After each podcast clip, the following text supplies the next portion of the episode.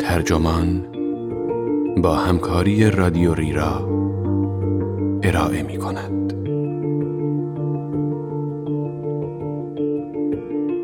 دیگر دوره‌ای به نام نوجوانی وجود ندارد.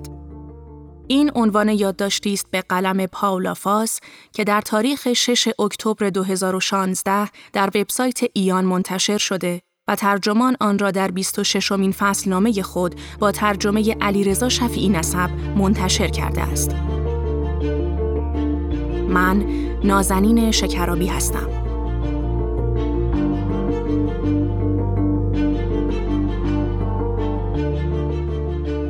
مفهوم و تجربه نوجوانی در دنیای غرب از دل ارتقای کلیتر کودکی به مسابه کمال مطلوب بیرون آمد.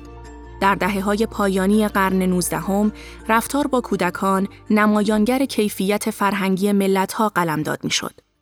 همانطور که جولیا لاتروپ اولین مدیر اداره کودکان ایالات متحده، اولین و تنها آژانس مخصوص رفاه کودکان در دومین گزارش سالانه این نهاد می‌گوید رفاه کودکان معیاری برای روحیه نیکوکاری و دموکراسی کشورهاست. جوامع مترقی با تأکید بر بازی و تحصیل از کودکانشان حمایت می کردند و از والدین انتظار می رفت با منع کودکان از کار دستمزدی و اطلاعات نامتناسب از معصومیتشان محافظت کنند. به این ترتیب تندرستی، مسئولیت و تحصیل به اصول حاکم بر زندگی کودکان تبدیل شد. این تحولات بنیادین با آثار ادبی تازه برای کودکان همراه شد که فانتزی های کودکانه را می ستود و ویژگی های منحصر به فردشان را برجسته می کرد. داستان های بیاتریکس پاتر، ال فرانک بام و لوئیس کارول سرزمین عجایب کودکی را با تصویر پردازی هایی از زندگی روستایی و سرزمین اوز تحسین کردند. ایالات متحده از این نیز پیشتر رفت و قواعد را تغییر داد.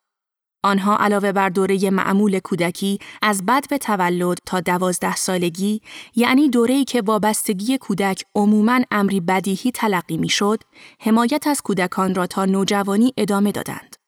استقبال این چنینی از نوجوانی دلایل متعددی داشت. با رشد اقتصاد آمریکا این کشور به جمعیت رنگارنگ مهاجرانش متکی شد که جوانانش چه در جایگاه کارگر و چه شهروند به طور بالقوه مشکل ساز بودند. برای حفظ آنها از کارهای خفتبار و همچنین حفظ جامعه از مشکلاتی که با ولگردی آنها در خیابان به وجود می آمد، چتر نجات بخش نوجوانی به ابزاری تبدیل شد که مهلت جامعه پذیری آنها را چند سال دیگر تمدید می کرد.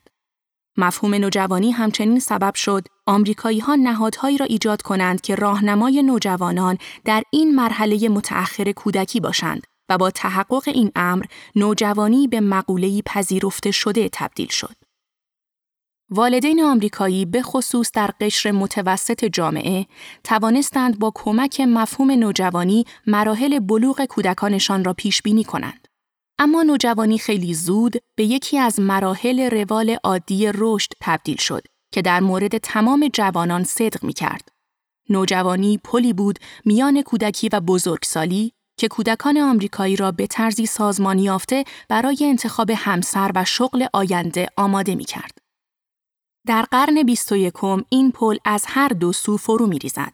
زیرا مراقبت از معصومیت کودکی سختتر شده و بزرگسالی هم خیلی عقب افتاده است. مفهوم نوجوانی که زمانی کمک می کرد بسیاری از مسائل مربوط به این دوره زندگی ساماندهی شود، اینک کمک چندانی به درک جمعیت جوان نمی کند. نوجوانی حتی دیگر نقشه راهی هم نیست که مسیر بلوغ آنها را نشان دهد. در سال 1904 جی استنلی هال روانشناس در دو کتاب مهم مفهوم نوجوانی را مطرح کرد. کتابهایی مملو از توصیفات فیزیولوژیک، روانشناختی و رفتاری که حال تعمدن آنها را علمی می‌خواند. این دو کتاب در چند دهه بعد به معیار اکثر بحث‌های مربوط به نوجوانی تبدیل شد. دوره بلوغ که تغییری ناگهانی و آشکار به سمت بزرگسالی است در تمام جوامع نقطه عطف زندگی محسوب می شود چرا که دوره قدرت نویافته جسمانی و ظهور نیروی جنسی است اما این دوره در آمریکا به مبنایی برای تأملات پیچیده و مهم و البته عامل ایجاد نهادهای جدیدی که به تعریف نوجوانی پرداختند تبدیل شد. گرچه غالبا علامتهای جسمانی بلوغ با فرایندی آینی مربوط است، هیچ چیز بلوغ نیازمند آن آداب فرهنگی خاص که در سالهای قرن بیستم در آمریکا گرد این مفهوم شکل گرفت نبود. همانطور که مارگارت مید انسانشناس در دهه 1920 گفت، نوجوانی آمریکایی محصول سائقه های خاص زندگی آمریکایی است. حال می گفت نوجوانی فقط نقطه عطفی که به بلوغ جنسی بیانجامد و نشانه بزرگسالی باشد نبود. بلکه مرحله مهم از رشد بود که ویژگی های خاص خود را داشت. دروتی راس، زندگی نام نویس حال، می‌گوید حال که نوجوانان را رویایی و پر از انرژی های پراکنده می داند، از مفاهیم رومانتیک قدیمی بهره می گیرد. اما حال نوجوانی را به علم جدید تکامل نیز مرتبط می کند که در اوایل قرن به رویکردهای نظری مختلف حاله علمی بخشید. حال معتقد بود نوجوانی منعکس کننده مرحله مهم در تاریخ تکامل انسان است که نیاکان انسان در مسیر تکمیل توانایی‌هایشان از آن گذر کردند. از این نظر او اهمیت زیادی برای نوجوانی قائل شد چرا که این دیدگاه سیر حیات فردی را به اهداف تکاملی عظیمتر پیوند داد. نوجوانی که در عین حال هم تحولی فردی و هم نمودی از تاریخ انسان بود به تجربه ای بنیادین تبدیل شد. این دوره بزرگراهی از چندین دگرگونی اساسی بود، نگذری کوتاه. کتاب حال پشتوانه فکری دو نهاد مهم را که آمریکایی ها برای نوجوانان ایجاد کردند فراهم آورد. دادگاه اطفال و دبیرستانهای دموکراتیک. حال اهمیت دوره متحول کننده نوجوانی را به پای دوره کودکی رساند. اما تصور می کرد نوجوانان مشکل سازتر و ظرفیتشان برای رفتارهای نادرست خطرناکتر از کودکان باشد. جین آدامز، مسلحی که علاقه خالصانه به جوانان به خصوص جوانان مهاجر داشت، در کتاب روح جوانی در خیابانهای شهر نوشته شده در سال 1909 خاطر نشان کرد که نیاز دیرینه جوانان این است که زندگیشان هیجان انگیز باشد و اینکه از نظر خیلی ها هیجان آنها را بی اخلاق کرده و به سمت قانون شکنی سوق داده است. دادگاه اطفال که آدامز به تأسیس آن کمک کرد، پاسخی به این خطرات و ابزاری برای بکارگیری انرژی فراوان جوانی در جهت اهداف مفیدتر بود. این دادگاه نوجوانان را توانمند و در عین حال تربیت پذیر می دانست و از این رو بر رشد و جامعه پذیری تأکید داشت و هدفش تبدیل قانون شکنان بالقوه به شهروندان خوب و قابل اعتماد بود. مسلحانی نظیر آدامز خشمگین از آنچه سوء استفاده از کودکان در تولیدات صنعتی می‌دانستند امیدوار بودند این دادگاه نیروی جوانان را به راه درست اندازد آنها نگران بودند کارگران جوان و ناراضی راه های بدیلی برای کار مشقتبار خود بیابند. بدینسان آدامز در شیکاگو گروهی از دختران دوازده تا هفته ساله را یافت که زنان مسنتر به آنها آموزش می‌دادند دخل مغازه های کوچک را بزنند، جیب بری کنند، دستمال گردن، خز و کیف پول بردارند و اجناس را از روی پیشخان فروشگاه های زنجیره‌ای بدزدند. فعالان اجتماعی که نگران بودند نابسامانی های حاصل از مهاجرت و رشد سریع شهرها بر کار کودکان و بزهکاری های نوجوانان تأثیر بگذارد، امید داشتند دادگاه اطفال از جوانان ظاهرا سرگردان و بیهدف حمایت کرده و آنها را راهنمایی نماید. با توجه به اینکه نوجوانان را هنوز کاملا بزرگسال به حساب نمی آوردند، آنها را اصلاح پذیر و آموزش پذیر می دانستند. به گونه که آیندهشان روشنتر شود و وعده ایالات متحده نقض نگردد. این روحیه که از امکان اصلاح جوانان می گفت، نقشی ضروری در چارچوب بندی دادگاه اطفال این دستاورد ماندگار آدامز داشت. دادگاه اطفال خاطیان جوان را در برابر اجرای کامل قانون بزرگسالان و مسئولیت کیفری مسون می کرد.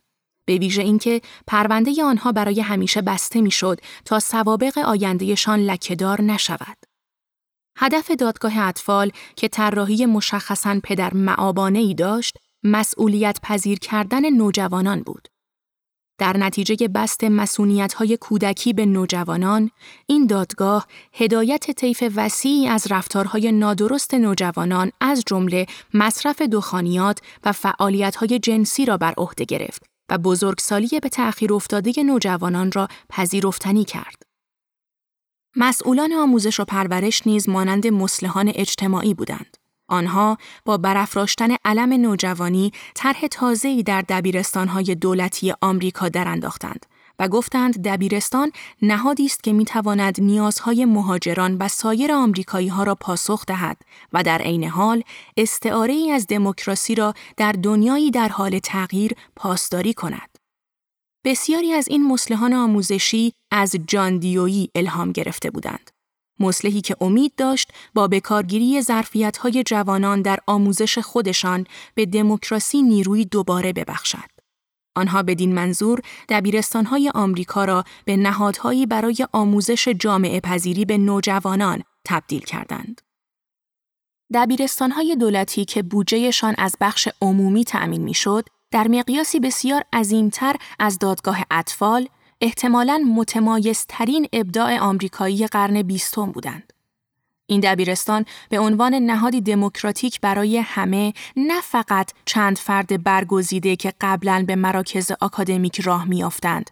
رویکردهای مختلف به نوجوانی را به عنوان دوره‌ای مهم و حیاتی از رشد فرد در خود گنجاند و سرانجام توانست این دوره زندگی را برای اکثر آمریکایی ها تعریف کند. در بعد به تأسیس این دبیرستانها، مسئولان آموزش و پرورش درهای فرصت تحصیلی را به روی همگان گشودند تا بتوانند جوانان پرشر و شور را در محیطی اجتماعی و آموزشی تحت نظارت قرار دهند. آلبرت فرتول، مسلح تأثیرگذار آموزشی در سال 1931 در مورد گسترش هیته فعالیت‌های فوق برنامه که در رویکرد تازه به تحصیلات متوسطه در آمریکا ضروری بود می نویسد باید لذت، رقبت، فعالیت مثبت و خلاقانه و ایمان به حقیقت و پیروزی نهایی آن وجود داشته باشد.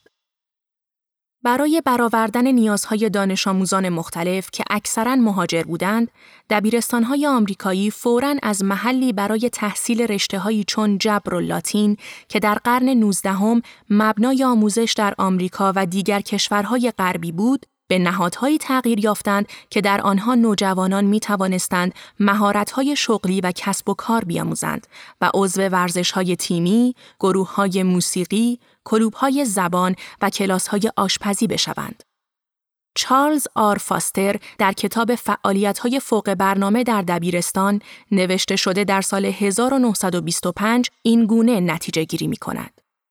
آموخته این به جای اینکه مانند ایام قدیم جلوی ابتکار جوانان را بگیریم فقط بر پایه این قرایز مختلف است که می‌توان بنیان محکم رشدی سالم را بنا نهاد دموکراسی مدرسه را باید با روحیه همکاری یعنی روحیه کار کردن با یکدیگر در جهت منافع همه پیش برد مسلحان آموزشی می‌خواستند با بکارگیری روحیه همکاری گروه های همسن و سال با علایق مختلف و نیز با استفاده از نیروی تک تک افراد دبیرستانهای آمریکایی قرن بیستم را تأسیس نمایند. مسئولان آموزش و پرورش درهای دبیرستانها را گشودند چون مصمم بودند دانش آموزان را تا هر مدتی که ممکن باشد در آنجا نگه دارند. دبیرستانها که تلاش داشتند توجه جوانان مهاجر را به خود جلب کنند، در برنامه درسی و محیط اجتماعیشان تغییرات زیادی به وجود آوردند. با توجه به اینکه مهاجران نسل دوم میبایست سبک زندگی جدیدی را میآموختند، نگه داشتن آنها در دبیرستان برای مدتی طولانی تر یکی از اهداف عمده دبیرستانهای تحول یافته بود. موفقیت آنها فراتر از تمام انتظارات بود. تا اوایل دهه 1930 نیمی از تمام جوانان آمریکایی 14 تا 17 ساله به مدرسه رفتند. تا سال 1940 این میزان به 79 درصد رسید.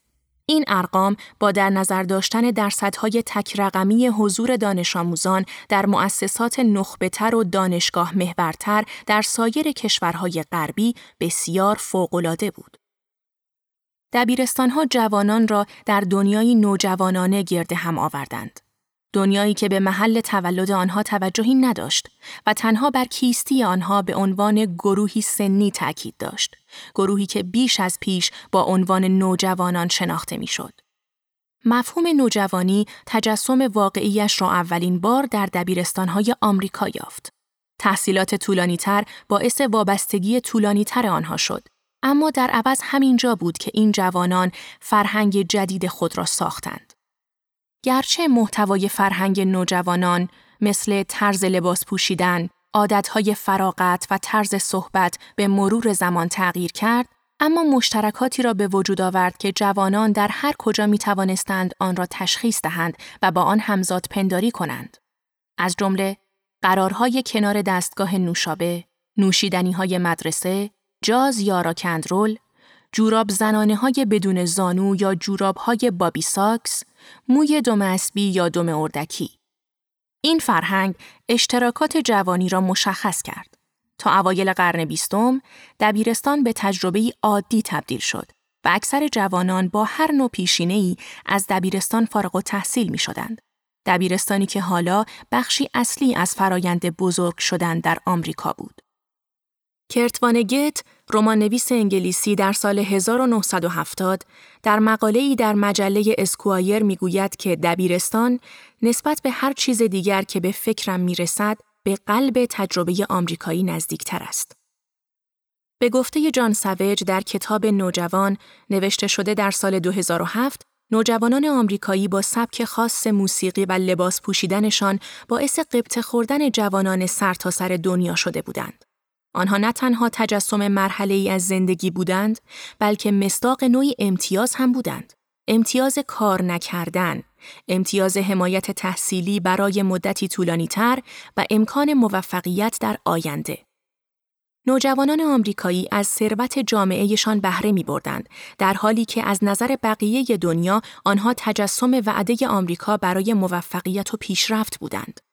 نه از دبیرستانها و نه از نوجوانهای آمریکایی نمی‌شد در جاهای دیگر به آسانی تقلید کرد.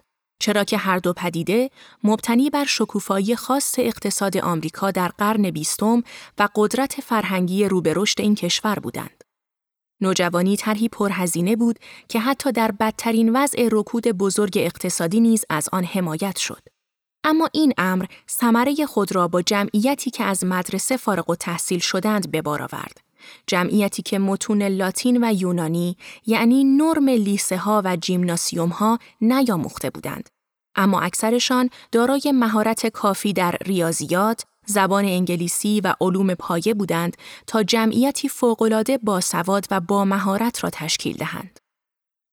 مهمتر از همه این که این نوجوانان مدت مدیدی در مدرسه از راهنمایی بهرهمند بودند. اما همزمان ترغیب می شدند تا در فعالیتها و انتخابهای فراوان خود در مدرسه مستقل باشند. این ترکیب باعث رشد خلاقیت و متضمن خوشبینی در آینده می شد. دبیرستانها خودشان را با ارزش استقلال که برای آمریکایی ها اهمیت زیادی داشت پیوند دادند و در عین حال با دقت بر تکالیف خود نظارت کردند.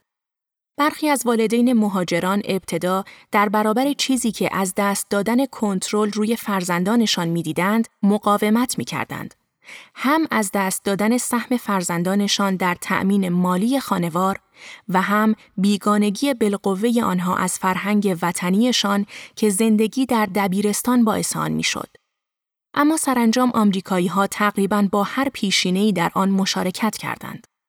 دبیرستان با فرهنگ پیچیده جوانانش بخش مهمی از نحوه ادغام مهاجران نسل دوم در جریان اصلی آمریکا بود. تا ربع پایانی قرن بیستم، دبیرستانهای آمریکا چندین نسل فارغ و تحصیل را به جامعه تحویل داده بودند و به تجربه خانوادگی آشنا و وحدت بخش تبدیل شده بودند. انتظارات والدین از فرزندانشان بر اساس آن چیزی بود که از دوران مدرسه خود به یاد داشتند. ممکن بود نوجوانان دچار مشکلات مربوط به مسائل جنسی شوند، اما دبیرستانها در حل این تنگناها نیز به والدین کمک می کردند. دبیرستان نقش نهادی محافظتی را داشت که بچه ها را از خیابان دور و تحت نظارت پرستاران، مشاوران گاهی نیز متخصصان سلامت روانی و همچنین مربیان ورزشی و دیگر آموزگاران نگه می داشت. والدین از جمله مهاجرانی که با تجربه دبیرستان آشنا نبودند نیز آموخته بودند که چطور با نوجوانان گاه سرکش خود رفتار کنند. تا قبل از دهه 1970 بسیاری از دبیرستانها همچنین با اخراج دختران باردار و آنهایی که مزنون به فعالیت جنسی بودند بر مسائل جنسی نظارت داشتند و بدین ترتیب خط مشهایی را اعمال می کردند که محدودیت های جنسی را تعیین کرده و نزاکت مشترکی را تعریف می کرد.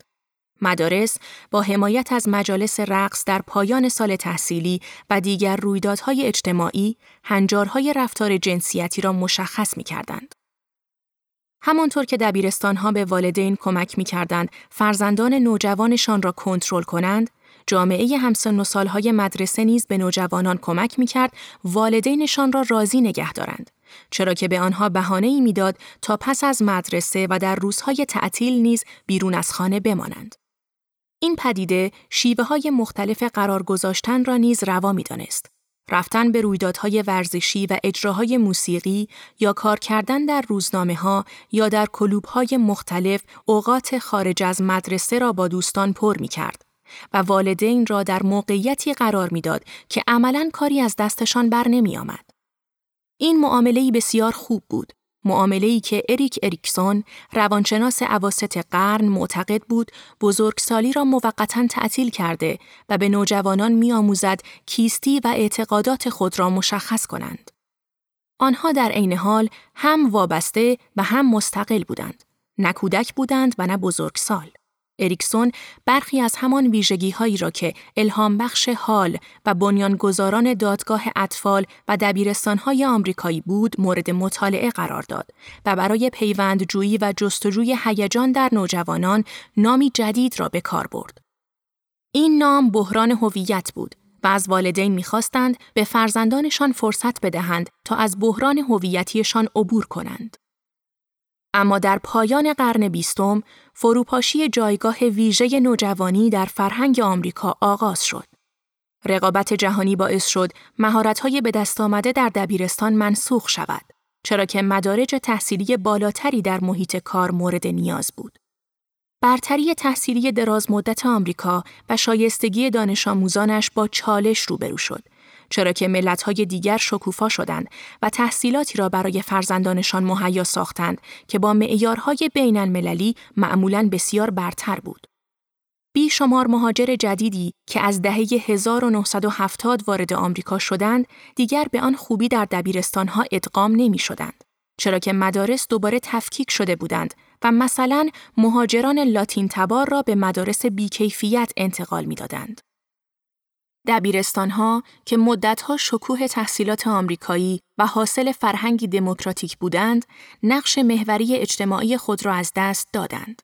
فارغ و تحصیلی که زمانی گام نهایی اکثر آمریکایی ها به سوی کار و روابط عاطفی پایدار منتهی به ازدواج بود، دیگر نقطه پایانی قابل اتکایی در راه بزرگسالی نبود. فارغ و تحصیلی دیگر نه مرحله گذار به بزرگسالی بود و نه کالایی ارزشمند برای جوانان بلند پرواز، بلکه صد راهی بود برای کسانی که ترک تحصیل می کردند. رفتن به دانشگاه به بخشی ضروری از هویت طبقه متوسط تبدیل شد و همین موضوع تکمیل نوجوانی را برای همه پیچیده کرد.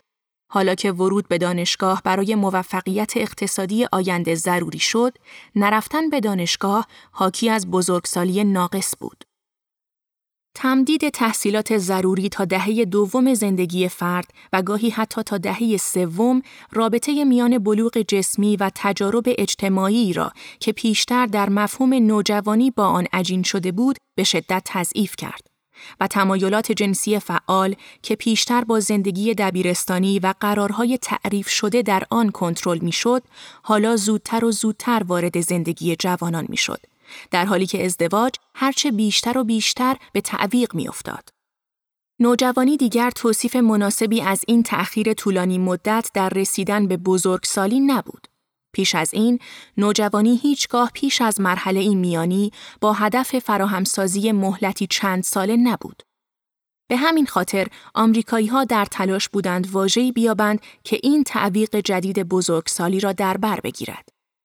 بهترین لفظی که آنها توانستند به آن برسند، لفظ ابداعی جفری آرنت است. بزرگسالی در حال ظهور. با محو شدن مرزهای بالایی نوجوانی، مرزهای پایینی نیز تغییر کرد. در طول قرن بیستم، سن بلوغ جنسی برای دختران پیوسته کاهش یافت. این سن که در ابتدای قرن عواست نوجوانی بود، تا دهه 1970 به متوسط دوازده و نیم سال رسید. به طوری که بسیاری از دختران حتی در سنی کمتر آن را تجربه می کردند. در عین حال فرهنگی که علنا گرفتار روابط جنسی بود باعث شد والدین کودکان حتی هشت ساله نگران رویارویی زود هنگام فرزندانشان با نماهنگ ها، بازی های ویدئویی و لباس های بسیار تحریک کننده شوند.